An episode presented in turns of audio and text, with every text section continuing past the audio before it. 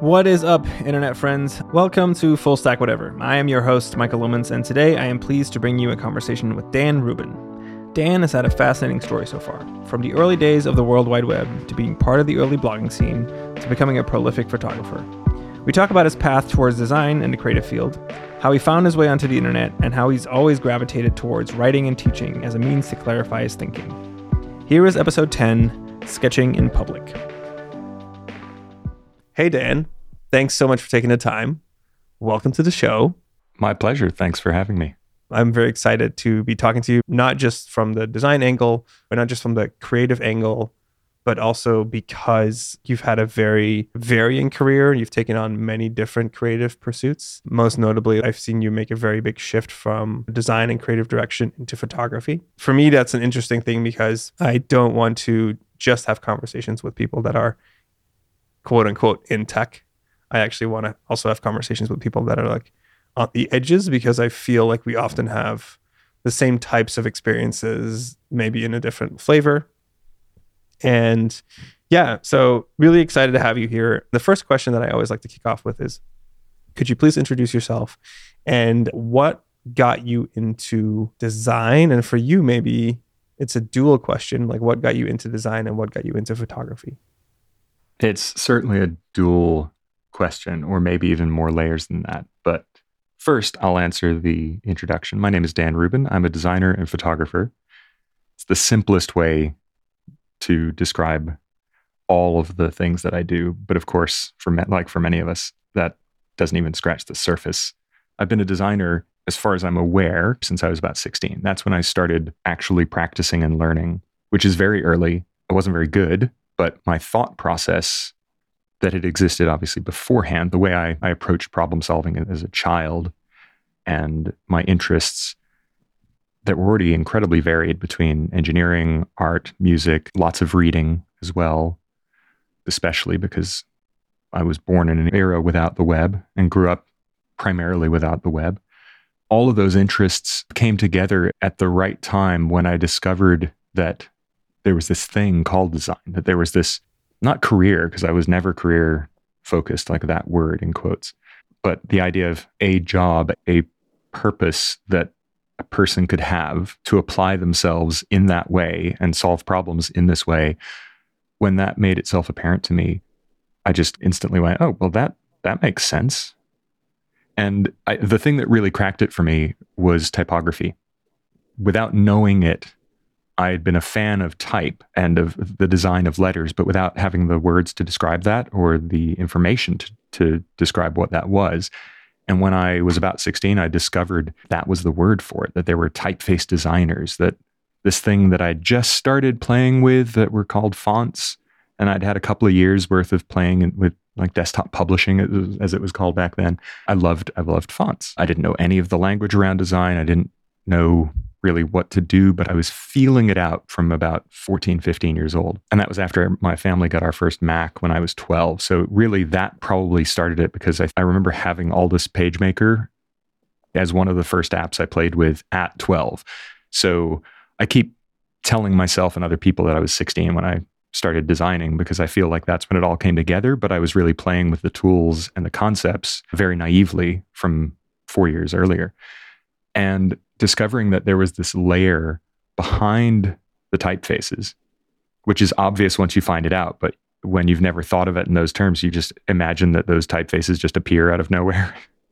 and as a 16 year old, it just blew my mind. It was like discovering the Matrix. And it opened my eyes to the fact that everything in the world, even the tools that people who created things used, were all made by someone else.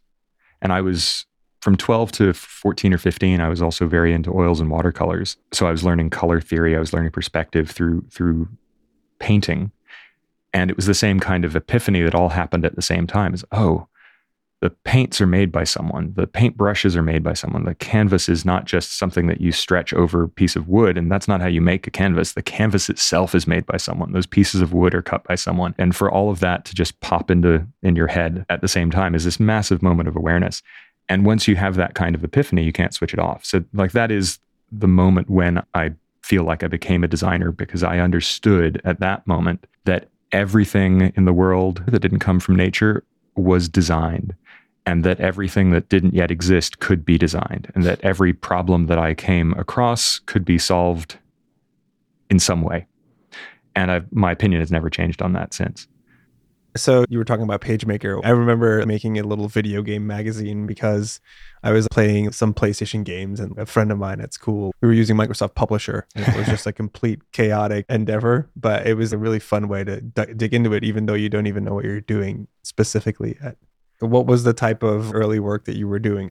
That's the kind of stuff that I was working on. I was still heavily involved in Boy Scouts. I'm an Eagle Scout. So I was I was very involved as a youth leader in my troop and in other kind of organizations within the Scouts.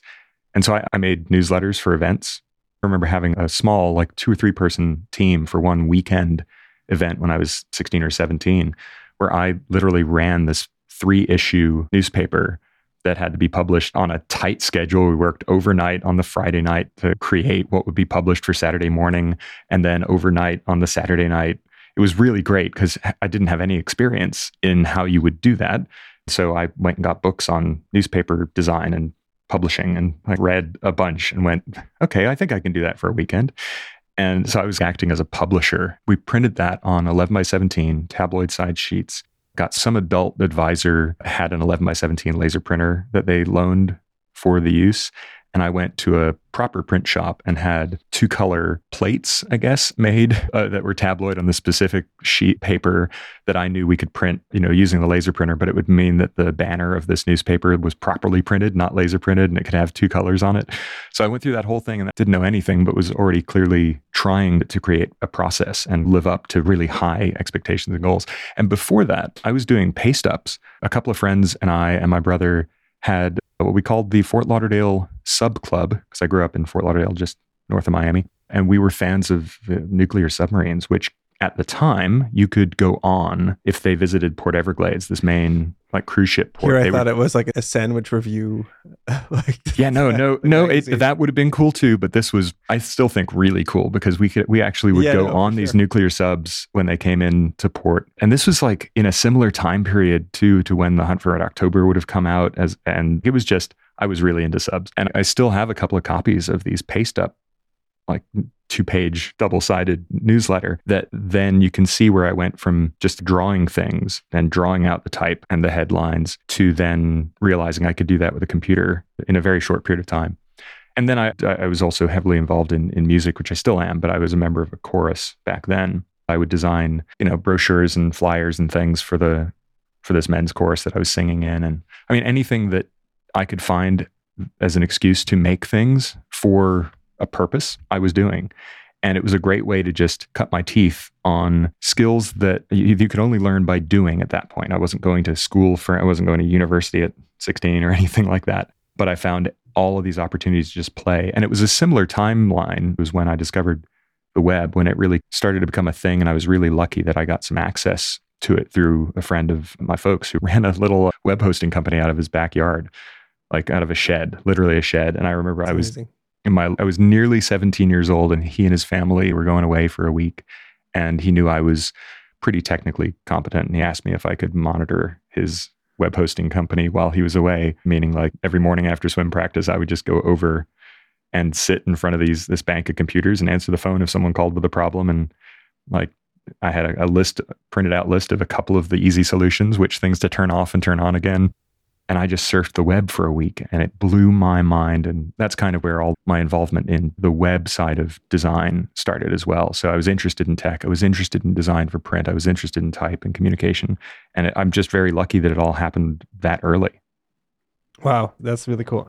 I'm really enthused by this because the the way that I started explaining like why we're doing this is everyone's story is different and this is the first time I've heard someone's meaningful exposure to the internet coming by the fact that they were helping support a local ISP, which I think is a really amazing way to get connected to it. Talk me through that initial experience of sitting there for the week and having access to the web, but then also like how it progressed. Like, did you get home internet access? Like, how did you get your deeper connection with the web going?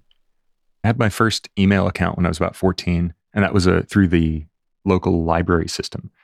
I still have that address. I couldn't tell you what it is. It's just a series of numbers. But the account still works. I was also very lucky that my family, we had a very benevolent neighbor lived down the street because my brother and I were homeschooled, which is a completely separate story, but also very tied into the amount of time that I had to spend on these interests because they became things that that I didn't have to squeeze in. They ended up being like part of the curriculum essentially through my teens. Who lived on our street knew that we were homeschooled. That was a kind of a rare thing back then. And this one neighbor gave us our first Mac. Like when we had that Mac Classic when I was 12, he had upgraded his computer and he knocked on our door and told our mother, he said, You know what? Your kids are great. They're really smart. But because they're not in school, they're not going to have access to computers and they need to because the world is changing. To have a benefactor like that who can give you very expensive hardware and some software to play with because he knew that we needed it, I wouldn't have gotten anywhere without having that access. And our parents being open enough to say, yeah, we'll accept this gift because we realized that it's important for our kids. So that four years later, I was very fluent in the Mac. And I'd been getting familiar with the internet through the library and through this neighbor as well, who was on the internet very early on. So, mostly what I did was surf the web, looking at people's websites on all sorts of random topics. Most of them for me were they were history and art because that's what I was really into, and some on music. And it just, it absolutely blew my mind. The idea that I could get all of that information from all sorts of places around the world without leaving a chair, I, that was great. And I still think it's one of the best things about the web, that access. And so that week also changed my life in a big way because I immediately went to my parents and said, I need a modem.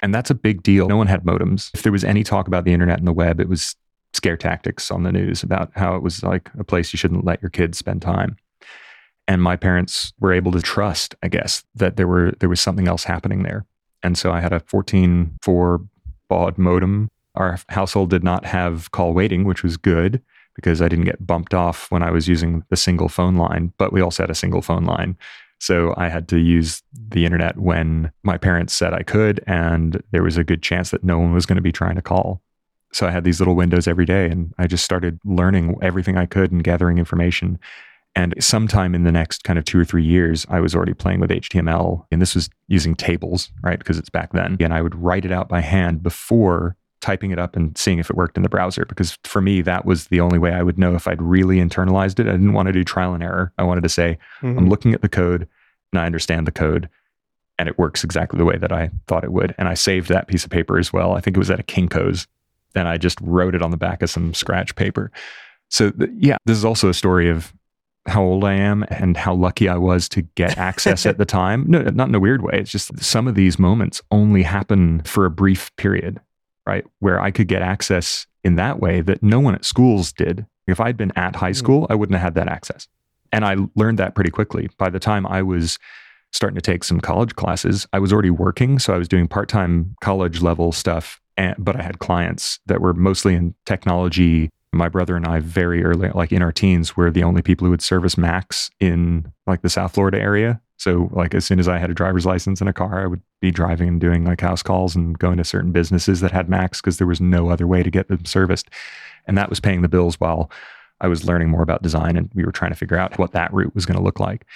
And so I started taking some classes, like university level classes in software and design and I was bored to tears because I was already so far ahead of them and there was no way to test out of them. Like I still look back at it now and the courses were so far behind, it wasn't funny. And I knew it. So I just stopped taking them. I knew at that point as well that the structure that existed for teaching and learning wasn't always going to be the best route to learn what I wanted to learn and to practice what I wanted to practice.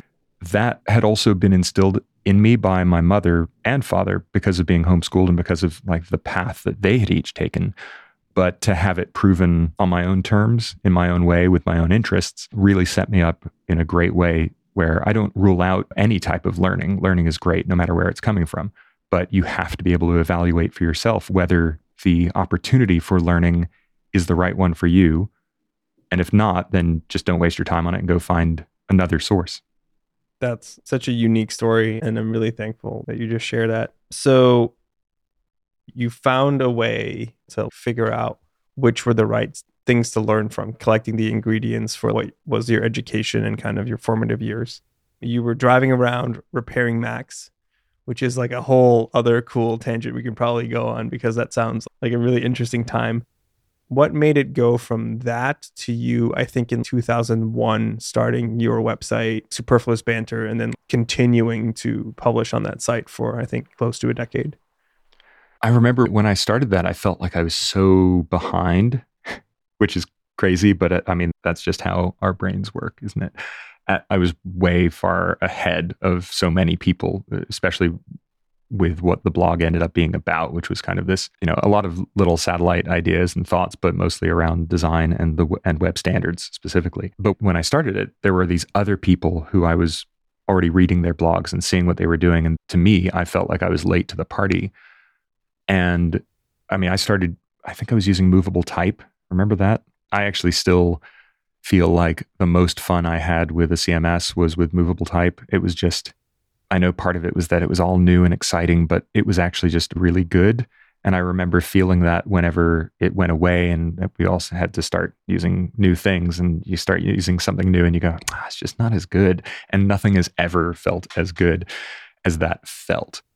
So it's a nice mixture of nostalgia and probably also accurate. But so that, yeah, that was 2001 that I started it. And like the four years prior to that were the years that I really threw myself at the web. And I was just building things that were used practically because 1996, 97, I spent two years working as the assistant to the curator at a museum in South Florida that was being built. It opened in late 1997. And this museum was run by the Seminole tribe of Florida, one of the Native American tribes in Florida.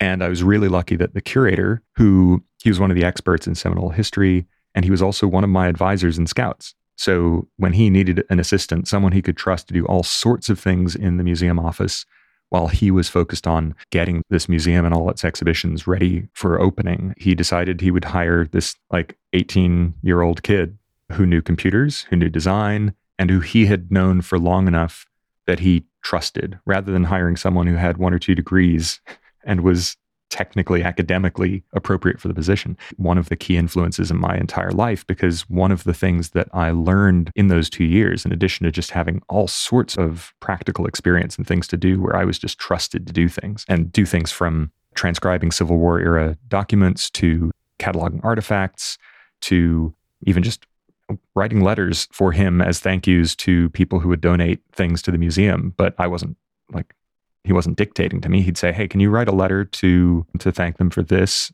Because he trusted my language skills. So there were all sorts of autonomous experiences that I got to have there.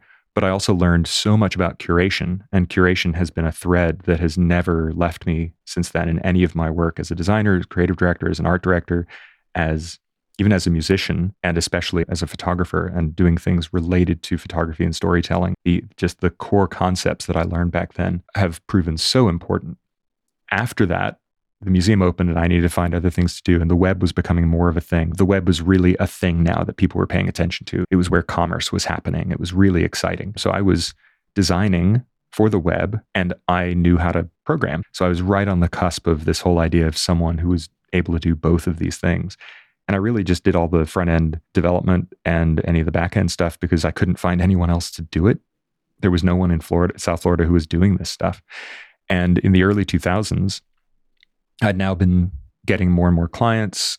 I'd been working with some agencies around South Florida. I was starting to have remote clients in 2000 and 2001. And things like blogging were picking up popularity. And I just, I was now throwing myself fully at that world somewhere in there was when I discovered web standards, thanks to Zeldman, like many of us did at the time. And I, again, saw it, understood the rationalization behind it, and went, yep, this is where I have to be. And just immediately changed everything I was doing to not only incorporate web standards into the process, but also try and be a proponent of it to my clients at first. And then when I started blogging, I realized that there was a way to just put the, that information out into the world and that if I was putting it out there, it didn't matter whether it was good or not. I can't even, I don't even think I was thinking about, is this good information? It was like, as, long as it was accurate, if I was coming up with a nice hack that I could share or something that would maybe help someone, I understood that someone else might find it the same way as I found all of the resources that I was finding back then. And it just went from there. And it, like, it was a really good thing to be doing because it didn't have a purpose other than me sharing and giving me a playground. I had my own site, so I could do whatever I wanted with it, and I could use it to experiment with design, experiment with front end, push the edges of and the boundaries of what could be done. Which sometimes I did, and sometimes I just wrote on it. Sometimes I put a lot of BS on it, and you know that's that's what a playground needs to be. And it connected me with people like Doug Bowman, Dan Cederholm, and Didier Hilhorst, who is a really good friend. Didier has gone on to do just the most incredible things in his career. And I think we'd met maybe 2003 or four, whenever the, the CSS Zen Garden happened. Oh, I remember that. Um, I still have that book somewhere. Dave Shea. Yep. So Dave Shea was running that, and I contributed a design to it. And one of the other people who contributed a design to the Zen Garden was Didier Hilhorst. And he and I connected through that because I was at the point where my brother and I had just started our small little agency. We'd been running it for a few years, just doing it, the two of us. And I was ready to take on bigger projects and be more of a design director, creative director, and also just expand on what the agency could do. I didn't want everything to just be limited by my own skills. The people I looked up to were people who had teams, who relied on people with other skill sets. So I knew that I had to do that as well. And Didier started guest blogging on Superfluous Banter as well, because I don't think he had a blog at the time. So there were there are still a lot of like great archived posts that, uh, that, that show his early writing and thinking.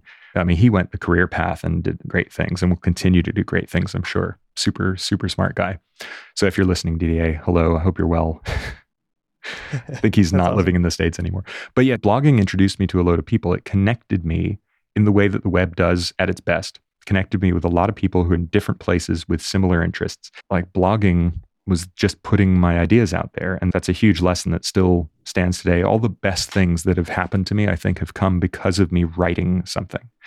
And I'm saying that kind of hold myself accountable because I haven't written enough in the last decade, maybe. I've done a lot of other things. There's still a lot of output but it's something I'm directing myself back to over the last couple of years is just more writing first for me and then eventually for other people because it's just you can't really beat it as a way of having to prove that you understand what you're thinking and what your opinion is. I want to push on that a little bit because one of the things that I started thinking about between the lines is that yes, there is the clarity of writing and I think that's like a motif throughout all those years. But it sounds to me that having your own playground or like applying your voice to a piece of material, that's the that seems to be the through line from like age 14 into that decade of blogging effectively. I don't know if that's true if that makes any sense. Oh, it does. Um, I'm nodding at you over Zoom. Great. And I know.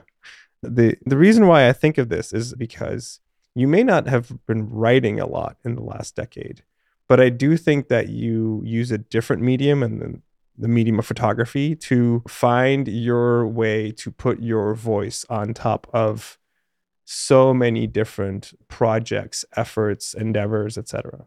Oh yeah, and and that's that's kind of my follow on to that that in the last decade that I haven't been like writing as much. I've written a few things that I'm really proud of and they were all written for other publications rather than my own playground. And I think there's a there is a, an important thread, like you pointed out, of playing and outputting, but but having your own playground, constantly sketching. And sketching in public is, I think, an important aspect of that, but it's not required right? A lot of us sketch in public now. I was sketching in public with ideas with the blog, right? And some of them were just like embarrassingly bad and have now been archived to, so that the internet doesn't have to put up with some of the, the like whiny early 20s Dan. But it's also okay because what that meant was I felt safe enough to play. I felt safe enough to put myself out there in a way that I wasn't worried about what people would think. And I try to do that still now, like the idea of just playing in an un- unfiltered way whether that's for me or anyone else, the most important thing is that you're doing it and you're getting ideas out. If they're on paper or if they're in visual form, if they're sketches, if it's paintings, if it's photography. I, I run into a lot of people since I teach, I always end up teaching in whatever I do. I've taught music, I've taught design, I've taught photography. I like teaching as a way of learning because it also it forces me to prove what I know or what I don't know, but it also opens me up to how a lot of different people might process the same information. And that in turn teaches me more. It allows me to see things in a different way. It opens me to questions that I wouldn't have had myself. And then that's going to expand my understanding. And when I teach photography, especially to beginners, one of the things that I hear a lot is people saying, well, I don't know what to take pictures of. And I think that's the same thing for writers. Well, I don't know what to write about. So why can, why would I write? It's well, this idea that you have to know before you've done it is unfortunate, and it, I think it spreads throughout Western society for sure, and it holds people back from doing things.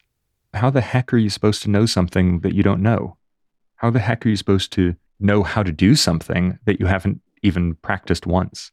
or twice? And how are you supposed to know how to do something when you've only practiced it twice or 10 times or 50 times?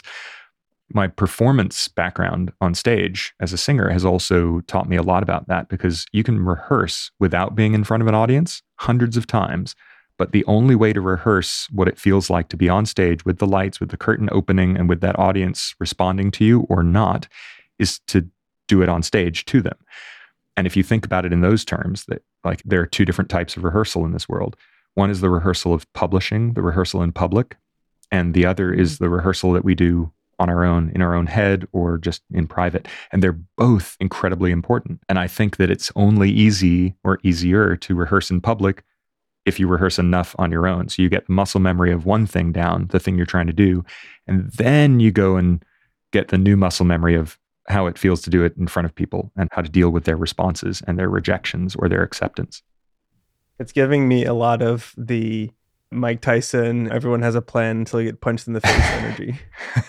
well, it is. It's yeah. And we forget that though. And it's, I think people, we all, myself included, can get, feel trapped by that.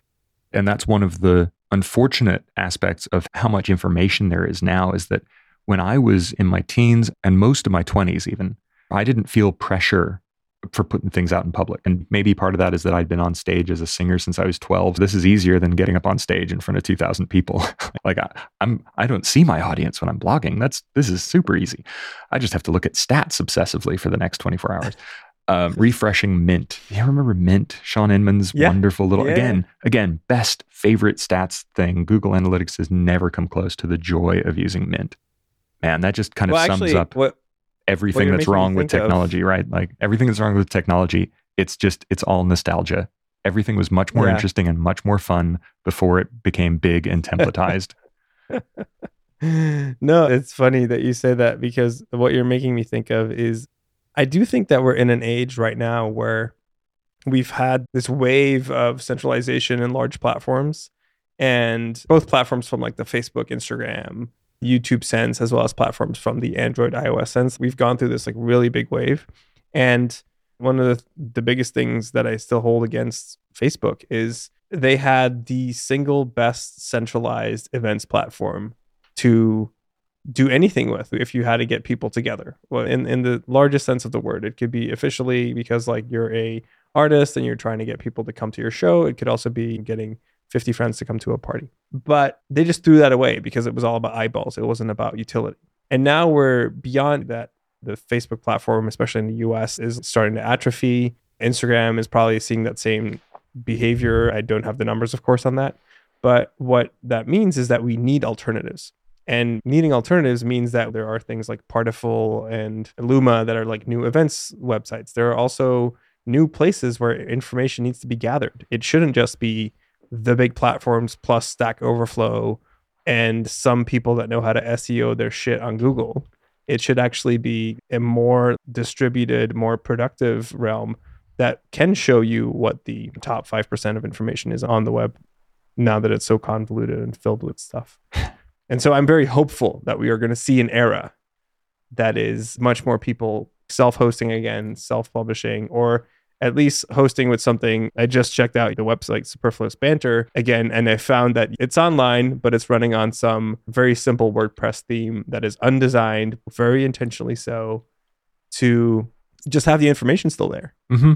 And I think that's what we also need to get back to, right? This, yes, we are, we all own like making sure that this little website stays alive, that this information stays out there, that it stays accessible well, that's um, something that that that is is still very important to me. That it like aside, as I said, from archiving certain like just embarrassing things from my 20s that I would have blogged and they just have no value whatsoever. It's just like I was having a bad week or whatever. And I like I don't need to have that lasting forever. But the information I feel it's my responsibility to keep it online, right? We all miss GeoCities and everything of its ilk. Like I remember putting things on GeoCities. I have no idea what anymore because it doesn't exist. And things like Angelfire and what are all of the free hosting that was available was key to Dan as in his teens who couldn't afford to pay for hosting, couldn't re- run my own server. I was lucky to have a modem, but it gave me a, again a playground in public that I could put stuff up and I could look at, and I knew it was out there, and it was it, that was the only thing that was important. It was on a server somewhere, and anyone in the world could see it,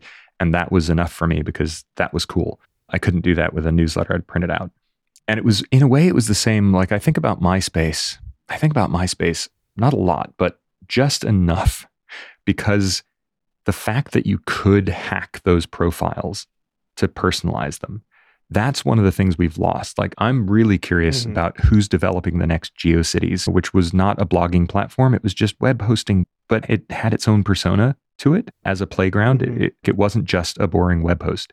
It was, it somehow had become something more because of how people used it.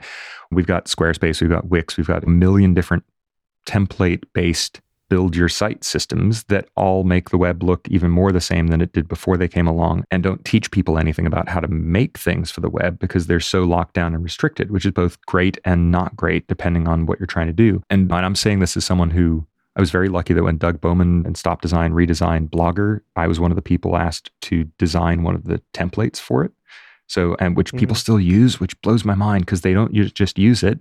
Because even with all the iterations Blogger has gone through, you can still tweak the template code. So I see my templates, like my little four color variations, and I see people using it in weird and f- rather fucked up ways, but like beautifully so, right? and I imagine if we could customize our Instagram profiles, if we could hack them on iOS somehow, if they gave us just enough control, and the same for Facebook and the same. And I know that's not how product managers and design managers at platforms think but that's part of the problem is that we've gone up this ramp of bigger more amorphous everyone just gets the same thing so we can focus on the experience rather than like all the frills but the frills are what make everything human. And i agree with you we are going to get into this into another era. The web is still very nascent right? Apps are still babies. Mobile apps are babies compared to the web. The web is like a baby compared to computers. Computing is a baby compared to electronics, and so on and so forth. We've still got a mm-hmm. long way to go. And I think it'll get better, but it really frustrates me that I think that's why a lot of what we experience with technology now is quite boring. It's not interesting. And it's why people are hunting for other sources of interesting. Sometimes those are things that are analog. Sometimes it's just people inventing something new on the web. I think it's going to push people to things that they have more control over, like podcasts, right? I think that's a, it's also why we've had the rise of YouTube. Certainly there are patterns, but people can do whatever they want to in that, inside that frame and they can edit however they want. They can do the audio however they want, the lighting, like they have full control over the thing that you're paying attention to. And that's really important. So, we, would people do more for their YouTube profiles if you could MySpace them? 100%. You know, people would just obsess over that. And I hope we get back to that point. I hope someone creates a platform that is about play or that doesn't restrict play. It doesn't even have to be about play. But I think in the interim, that's why we're getting all these different avenues of expression, which is great, mm. right? What people are doing with podcasts in one way is a bit templatized. We have a lot of podcasts that are very NPR esque, and that's not a surprise because that's how we learn. We mimic, we see our high watermark and we try to move towards it. And once you get towards it, then you start to figure out your own avenue.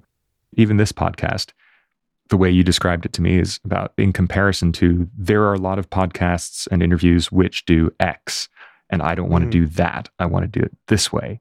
And that's great.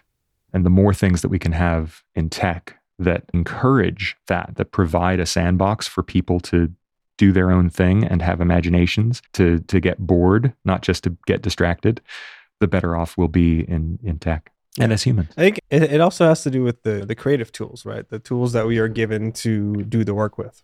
Over time, we're getting tools that commoditize a lot of the things that we're already used to, but we're also getting tools that through this commoditization, we get kind of pushed into the next level of evolution. Like I think Instagram had that happens very specifically because it did more than Flickr to get your photography out there in a way. And that was probably purely based on the feed model and following tab and the ability to find friends through friends and having those viral mechanisms that Flickr really didn't have.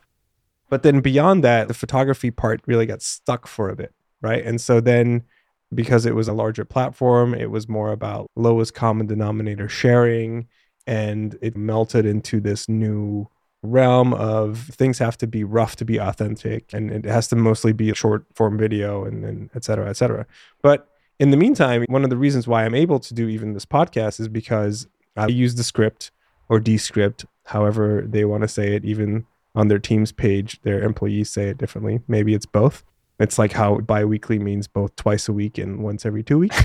um, but but the thing about this like product is whatever we're recording, I'm going to put it together in Logic to make sure that all the levels are right, and then I'm going to throw it into the script and it's going to do speech to text, and that's how I edit. And I run through every single episode, and it takes a couple of hours. I don't just use a smash, take away all the ums and ahs kind of stuff. I really go through it. And for me, it's like both recording this and giving a space and a stage to this is really important to me. But then also being able to run through it again and listen to the whole conversation and almost think of it as this like narrative and this thing that is written down or this little story that we're telling together and the ability to edit it and tighten it up was impossible to do. I mean, the pre-podcast days you were working with Bryan Veloso on a podcast, right? And it's well, at the time you were looking at waveforms and you were cutting waveforms. Mm. And the the lack of visibility into that, it's like using MS Paint versus Photoshop versus now Figma, right? There is this evolution of the tool that allows you to do much more like grandiose structured things. It also like then limits your flexibility and creativity in certain ways, but that's just like part of the evolution. I think that's the constant push and pull of our tools, right? The tools will always advance in some way, and we respond to those advancements in ways that change the output. And sometimes that's makes the output better, sometimes it it doesn't and but that's a kind of constant ebb and flow, I think. And it's also why some people push back on using the new tools. I'm still a person who's more comfortable in Photoshop for screen design than tools like Figma. Mm. I love what Figma does. It blows my mind how quick it is because Photoshop will never be described as quick by anyone. But but it also feel I feel like it's channeling me into a certain type of output. And I know you can I've also seen people do magical, crazy, nutso photorealistic illustration in Figma too. So I know that's not the case. It's not limited. But all the tools will result in a certain type of use of that tool because of, the, of how it's intended to work and how you can hack around those intents. And it's great. There's nothing wrong with using an older tool if that's what allows you to get the work done, even though it seems like a lot of people want to argue otherwise. The reality is that the more tools we have, the better, because some of those tools will be the gateway for someone new. A tool like Figma might be the reason that a ton of people have become interface designers who wouldn't have if Figma didn't exist. And that's how I look at photography as well. Like all the new tools, like the smartphone has been a gateway drug for so many people into creativity and sometimes that's creativity just for the sake of it for themselves sometimes it's for uh, for art and sometimes it has led to people becoming very successful commercial photographers because they picked up a smartphone because someone told them they needed to be on Instagram right? And so all of mm-hmm. these new things this is where I sit as a technologist at the same time.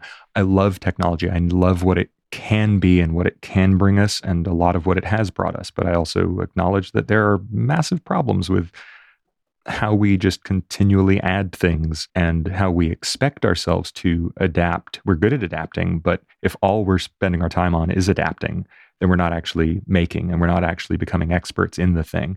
And there's a, especially in the world of tech, and I include the design for tech, hardware and software in that umbrella, there's a lot of pressure to constantly adapt your skill set, adapt your knowledge of tools and if you're doing that, you're getting good at adapting. You're not getting good at building things for other people.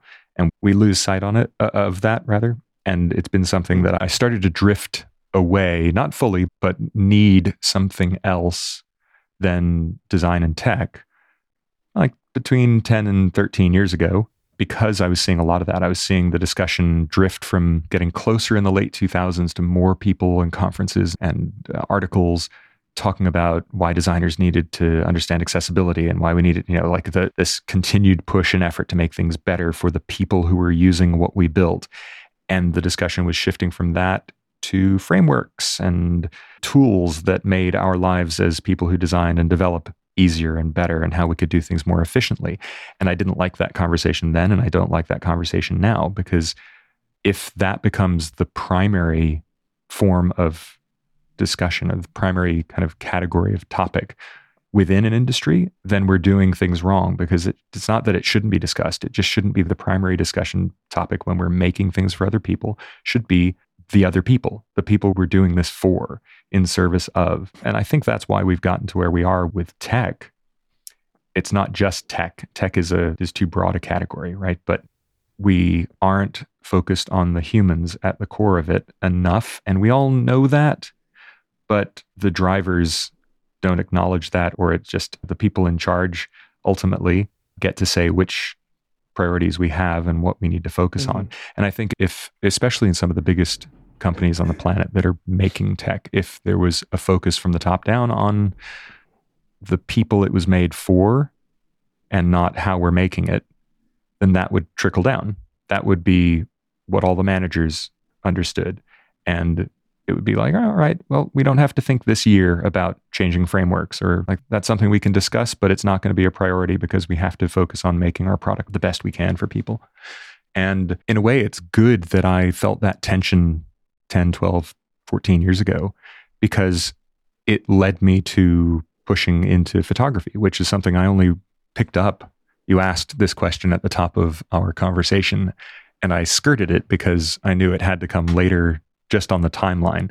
I didn't pick up a camera in a way that felt to me like it could be a creative tool until 2007.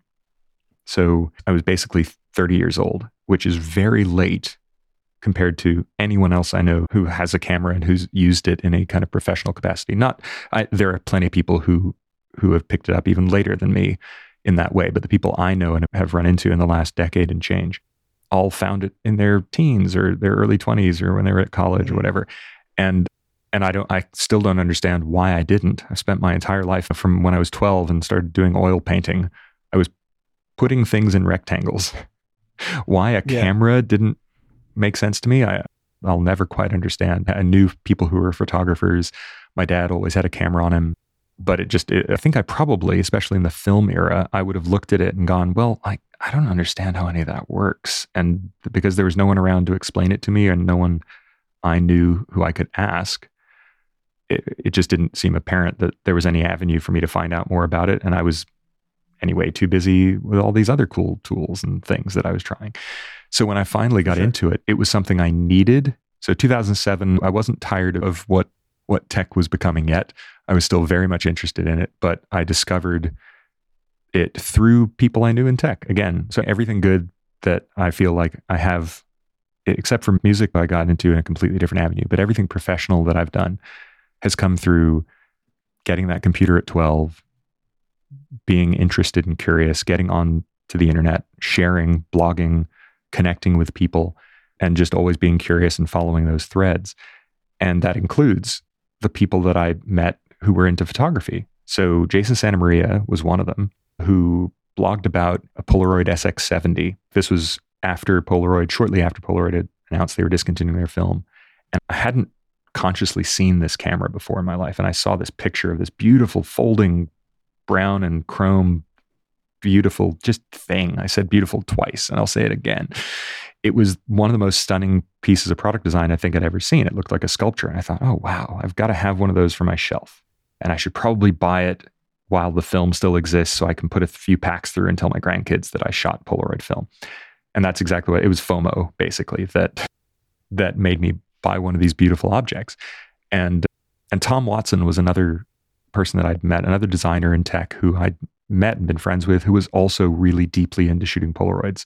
And between the two of them, I don't think I would have discovered photography if not for them having this love for the Polaroid and sharing that love and putting it on Flickr and on their blogs. I got this camera and the analogness of it and the fact that I could use it and make beautiful things to me, which, by the way, m- many of my original two or three packs of Polaroids are still on my Flickr account, which I still maintain and pay. I pay for Flickr Pro because even though I don't use Flickr, I haven't touched it really since Instagram came along and I didn't use it much before. I love the fact that it's still around and I'll pay money every year to make sure that like I'm contributing to help keep it around. But uh, that's what got me into it was this analog tool that was a beautiful object that I thought I would never use after the first couple of packs. And what it did was exactly what it became a design lesson for me because it it blew me away because I had had cameras before but never connected with them artistically. Instantly, no pun intended, I was creating things that looked and felt like art to me and I didn't I needed to know why that happened. And when I dug into it, I realized that's exactly what Edwin Land designed the camera in the film to do. And I still think to that day that how genius is that? Is that even 30 plus years, 35 plus years after that camera was introduced, it was still doing exactly what he designed it to do. I will forever be thankful for him for bringing that into the world.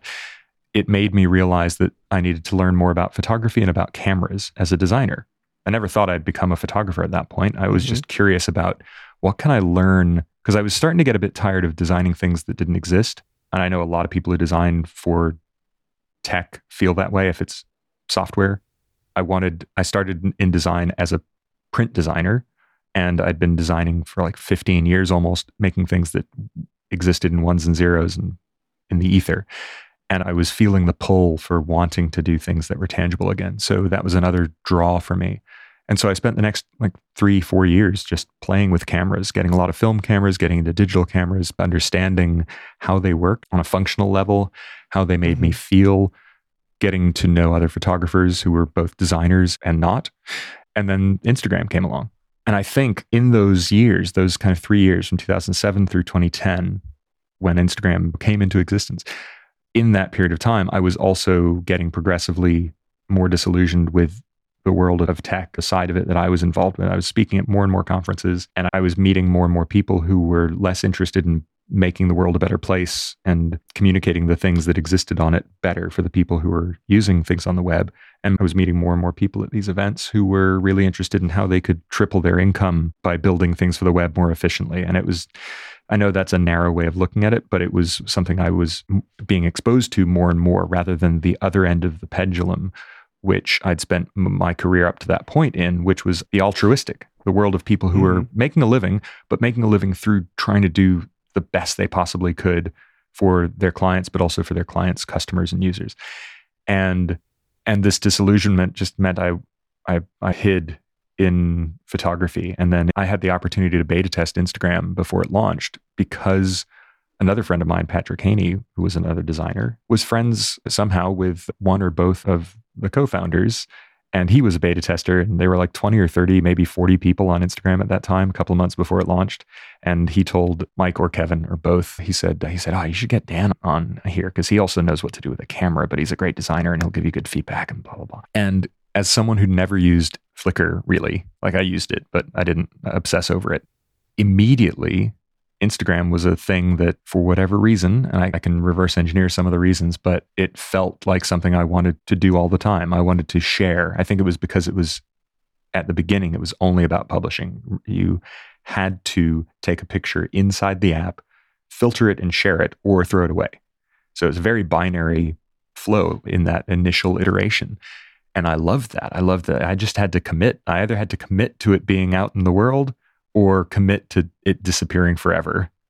And there was something wonderfully freeing about not having any more branches on the decision tree for mm-hmm. a creative thing. It felt very much like shooting Polaroids, actually. And I know that was a lot of inspiration for them initially for the especially for the filters and even the original icon. And I connected with that and I thought, okay, here's the thing where I can just do this. There's no pressure photography for three years prior to that got me away from screens. And I was still living in the Miami area at that time.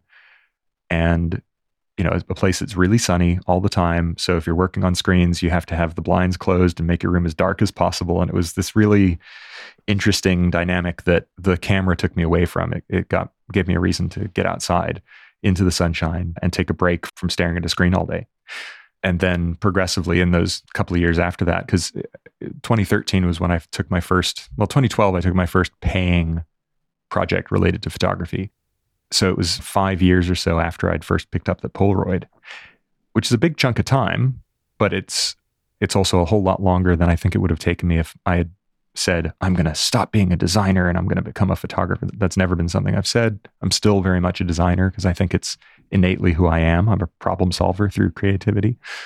But yeah, the I wouldn't have thrown myself at photography if I hadn't been feeling this tension with technology. And I also find that mm-hmm. fascinating looking back on it is that I think everyone feels that way. I think the pandemic itself threw a lot of people into having to face that or something similar to that, whether it was about their environment or their routine or what they did for a living in a way that that we aren't normally forced to.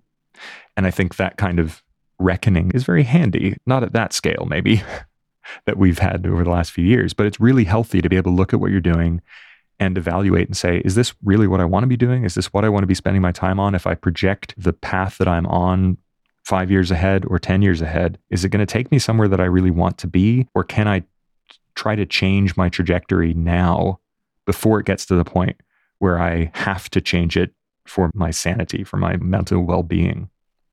Yeah.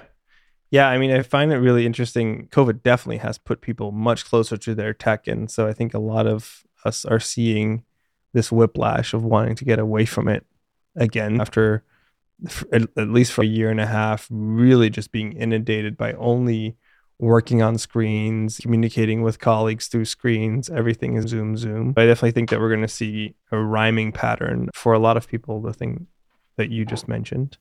What I'm interested in, because you went through a really big thing.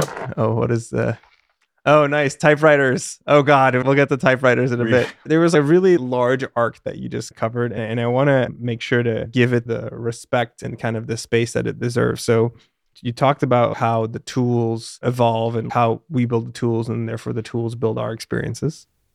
One of the things that I find interesting about that is that that was going to be my next question to you. How have your photography tools informed, shifted, change the way that you approach the medium.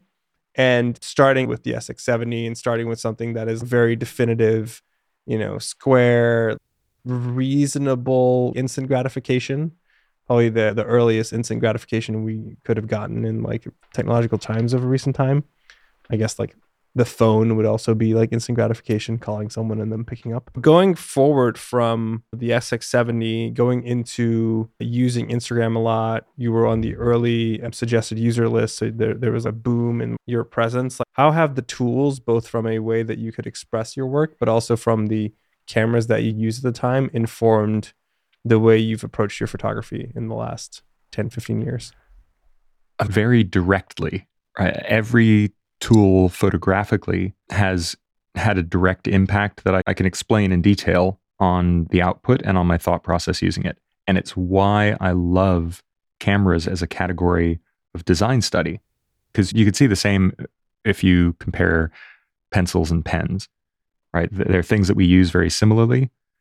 We hold them the same way, but the tool itself changes your output and it changes the way you think as you're creating whatever you're creating. And I think this is fascinating. This is the entire discussion about tools and how they influence us. It comes down to pencils versus pens or or film versus digital or any kind of difference in a tool that seems like it's a smaller difference than it actually is. So that film and digital conversation is one that happens a lot within the world of photography and I get asked a lot in interviews about that because I shoot most of my work, personal and commercial on film. It hasn't always been the case, but I started in film, moved into digital and embraced that mostly because I had to, but also, or not had to, thought I had to, and thought that was the modern way to do it.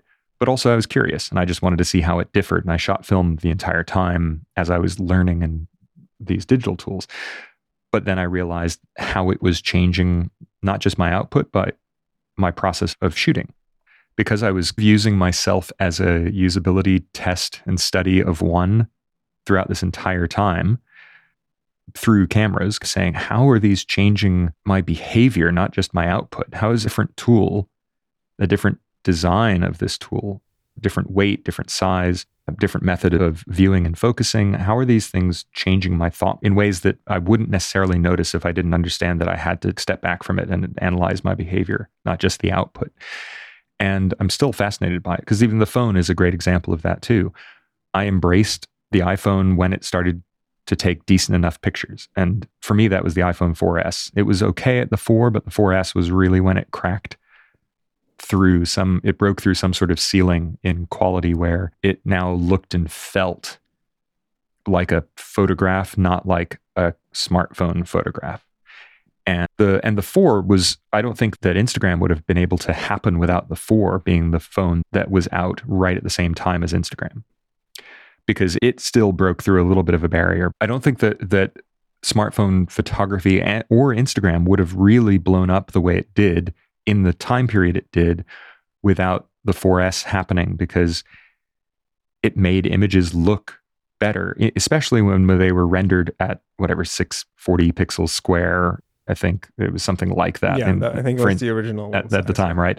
It was very tiny, but it didn't matter because if that's where people were looking, then that's what mattered. And for me, I threw myself at smartphone photography before any professional photographers seemed to because I could, right? I didn't have anything to lose, but I also thought it was inane that that people who knew how to use a camera were ignoring this potential new tool. Not potential new tool, but a new tool and a potential avenue through uh, Instagram of using it and putting their work out to people.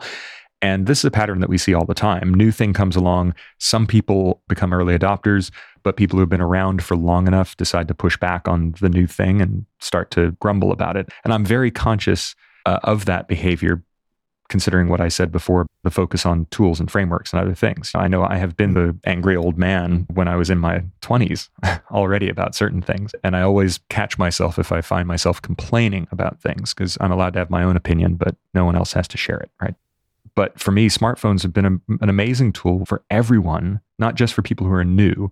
Because for me, what I could do with a film camera was limited to how much film I had and money for processing. And even if I was buying Polaroid film, it was just dwindling and disappearing and starting to become not great because it was now out of date and wasn't stored properly.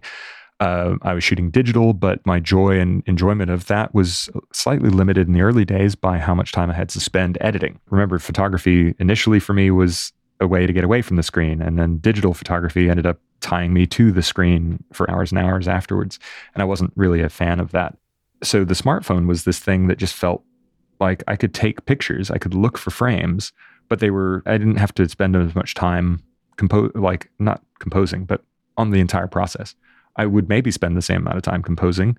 Didn't really matter. Like the point was that I had a camera on me all the time. And at that point, I didn't have a film or digital or bigger digital camera on me all the time.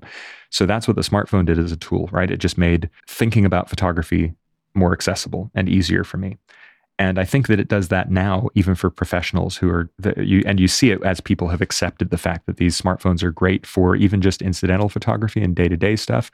That no one's looking down their nose at it. Maybe they are as a professional tool, but even the professionals take pictures on their iPhone and share it, right? And mm-hmm. I think this is the this is another one of those lessons about tools is that when they're done right, they do cause a little bit of friction when they're introduced, but they only stick around when they're tools that actually make sense. And the dinosaurs go away, and everyone else, but for everyone else, they just become part of the fabric. And I love that. And I think that about my software too, not just software to do with photography, but software to do with audio production and with design, print and digital, even writing. Like software to do with writing fascinates me more and more these days because so much of it seems to have not advanced. And advanced is the wrong word. I think maybe what it's done is advanced too much, and writing simply is still a challenge on a computer. Um, this leads to my use of typewriters over the last few years. That, oh my gosh, talk about a writing tool that has distilled everything down to its essence.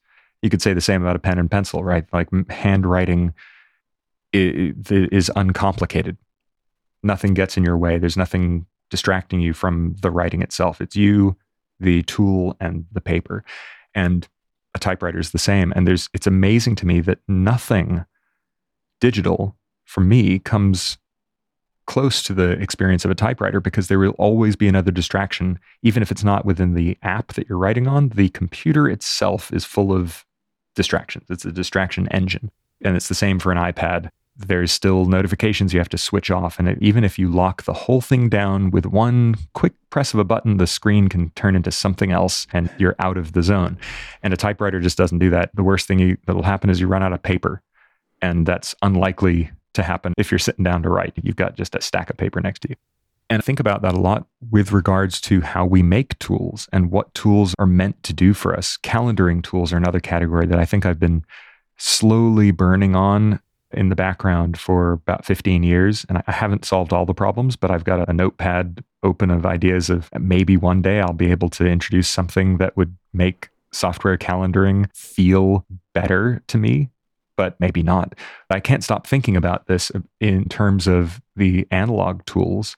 And again, photography is great. I've even taught some workshops to digital designers that are all based around the concept of thinking about how physical products are built and applying those lessons to how we think about building things virtually. Because there are corners that we can cut when we're building things virtually that you could not cut if you were building a physical product because the thing would just like not stay together. Oh, but we just we decided not to use the glue. No, you can't do that. Yeah. also, the glue has to be heat resistant and has to like last for a certain period of time. There are all these like things that you have to consider that we can cheat really easily digitally. I love teaching that workshop. And what I use to teach it is cameras as a category because I strongly believe, and no one has proven this to me yet. And I, there are a lot of smart people who are going to be listening to this podcast. So if anyone has an answer to this challenge, I would love to hear it because no one's found one yet in over 10 years. But I cannot find another product category that has changed so much and gone through so many iterations in how the cameras look and feel and function, where the core functionality, which is letting light through an aperture and be recorded on something, mm-hmm. that, that core functionality hasn't changed the iterations of how that's done and what it looks like and what it feels like and how you use it are as many as there are with cameras. It's gone through yeah. way more. We don't see it with cars. We don't see it with people often go, oh, well, like the pen or the pencil. It's nope, they haven't changed as much. They still look like pens and pencils. Cameras have gone through so many iterations that we now have them in we have them in laptops, we have them in in watches, we have them in in things that that used to be called phones and in all sorts Probably of different the wheel. environments. but even the even the wheel, right? It can't have changed. It had to still be circular, right? And it's fascinating to show that and explain that to a group of designers when you're trying to get them to think about what they what their core purpose of whatever their whatever tool or web app or smartphone app or even promotional website is trying to do it forces you to say i've got to be anchored in the purpose of what this thing is doing Otherwise, the tool doesn't serve its purpose. And I know this is like a really long answer, but all my answers are typically long like this. No, I I actually think, you know, maybe the answer here is the computer because of where it started in these giant rooms with people administering them. And now that effectively the cameras and computers have converged into um, you know, most cameras now are computers. I don't want to get into the whole like artificially enhanced photography because it's. I actually got a point and shoot, so I don't use my phone anymore. I think that we've hit that that apex of when I shoot a sunset, I want to see whatever hits that sensor. I don't want it enhanced, although it is enhanced in so many oh, ways. But well, I think, yeah, computational photography is a category that even film photographers can't escape because, dang it, there were chemists coming up with formula yeah, for exactly, how that film renders colors. So, yeah. Yeah. no, but I find just about everything nowadays has a computer in it in mm-hmm. some way, shape, or form. And I think that few people that aren't in tech or even people that are in tech don't often realize that. I think that the bigger issues, for example, with the Apple Studio display was that there's an iPhone 12 level uh, processor in it to run the webcam and to deal with the spatial audio and all this kind of stuff. And that's all cool, but that actually also made that webcam to be much more of a problematic product. That's Same a goes with that's a great C1, example. It's such a great know, example. Computers are probably the, the only other answer to this question.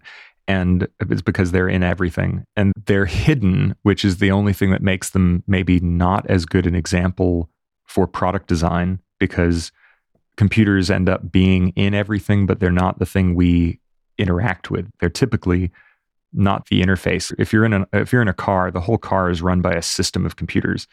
But yep. the design of the computer isn't necessarily the thing that users of the car interact with. They're interacting with things that are then interacting with the software on the computer. And it so it answers the question beautifully, but I wouldn't I probably and also wouldn't use it to teach product design no, it, to people. It gets very They're esoteric yes. it goes But it's a great deep, see yeah. that this is why this is a great topic. I love it. So yeah, yeah uh, all the tools. I mean, you what to wrap up the question about tools and how they influence what I've done or what any of us do. What you've just described about having a point and shoot camera is a perfect example of that. That the amount of interference from the tool in a smartphone now is so high that it negatively impacts the experience of taking a picture with it.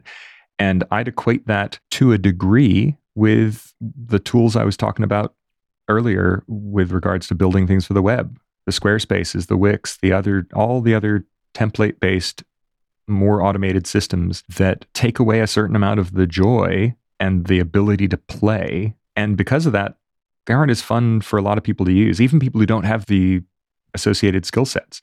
Like I have run into people who would rather use something that they can't modify at all then try to use Squarespace. You know, people who don't have any HTML or CSS or JavaScript skills, right? People who use the tool with the idea that the tool will enable them to do a thing they couldn't do otherwise. And because of the frustration of using the tool and the interference that the tool intentionally provides, they're driven to a tool that's more simplistic and more restrictive only because it allows them to do the thing that they actually want to do. I want to land on, on one question to round this one out. We've covered a part of your past and some of your thinking, and I think that there's some really interesting thin red lines that traverse throughout all of that. We dug a little bit into different types of tooling from a perspective of design tooling as well as photography, as well as like how a typewriter is like a tool for writing and how that shifts the way people work. To go completely away from that, what is a creative struggle or burden or interest that is has been in your brain for the last couple of weeks months years? Like what's the next thing that you like that you want to like spend more time on? Is it going to be writing or where do you see yourself express yourself in the next couple of years? Well that's a big one. Um in the best way. I'm going to write more on on all of the topics that we've talked about because I just believe that writing is the best, most long term output that someone can create. It's the writing is going to last the longest potentially, and it's also just so important for me to write more to understand what it is that I'm thinking and to be able to find some answers that I've been searching for on a lot of different problems. With photography, there aren't enough people who write about photography, for one. So that's just something that I, I have identified as a problem with the industry. And I have a lot of ideas that I want to share with people. And the best way to do that is going to be writing, not putting a YouTube channel together or a podcast, even for those thoughts. I want to make films. This is something that's been on my mind for a long time and when I actually force myself to think about how long, I've been a fan of films since I was like six or seven years old and very nearly in my mid teens. I think if I hadn't gone into the web and tech as a way of answering that creative call, I was very close to trying to find a way to get into VFX and movie making. And I was a fan in my teens of uh, Industrial Light and Magic, and ILM is still like the high watermark for me. It's interesting that the answer to the question of who would you work for, what industry would you go into if someone gave you the opportunity tomorrow and you would just not even question it? If ILM knocked on my door tomorrow and said, Hey, we would love to have you join the team, I would be like, All right, stopping everything I'm doing, I'm going to work there. I don't know what I'll do there, but I will do whatever I have to be in that world. And that's a really strong motivator for me to continue to explore that. I'm going to start doing it through documentary filmmaking. I've got a couple that I'm working on getting funded, which is the main problem with making anything in in film. And that's it's fun. It's a totally new challenge. It's totally different than funding anything else. But but it's going to be it's going to be great to to tell those stories when I get the opportunity to. So that's one thing that I'm going to be working on. I'm going to be writing along the way for all these things too, because I think that's actually just going to strengthen everything I'm doing, not just writing things like scripts, but like writing about the process. Writing that's definitely going to be a theme. Not a full time photographer. I'm not a full time designer. I'm a full time creative person trying to apply myself to as many things as possible at one time, which is also counter to the common advice and common sense, which is focus on a, one or two things, a few things, because you can put more of your energy towards them. My mm-hmm. my hack to that over which has been over the, these last eight to ten years has been to find as many collaborators as possible. People who do things that i don't who are experts in things that i maybe could become an expert in if i spent the re- the next 10 15 years at but i don't want to do that. I'm too impatient and i've got too many things that i would want to become an expert in. Like, like i wouldn't be able to become an orchestra myself. There are some fantastic bands like Tame Impala and others who are an orchestra to themselves because they play so many instruments. I wouldn't be able to do that. So if I wanted to start an orchestra, I'd have to find all the instrumentalists. I love finding out what people are good at and what they're passionate about. And I love connecting people who should be connected and who can make bigger and better things together than apart. And the only way that I can make those connections is by getting to know people more and finding out what they're interested in. And I'm very happy to say I've made a lot of good connections in my life that have helped other people achieve things that. And so the more that I can turn that ability back on my own interests and say, what do I want to make rather than just doing things that clients bring to me, rather than solving other people's problems with my skills, how can I solve problems that I see that I've always seen by using those same skill sets by not just being a decent problem solver myself, but by knowing all these amazingly talented people across now multiple industries and pulling them together and trying to find a way and a time where I can maybe be the driving force behind other really smart people who are way better at things than I am, but who maybe don't see the need to do a thing the way that I see them. So that's, I think that's the main focus for my next five or 10 years is there are some specific things like filmmaking and storytelling in that way. Amazing. Awesome. I'm super, super thankful for you sharing your mind with us, sharing your thoughts. I'm really excited to see this go out, see what people think, see if anyone comes up with something that has to do with being a better object than a camera that has morphed over time. This was really, really lovely. And I just want to say my deepest thanks because I loved it.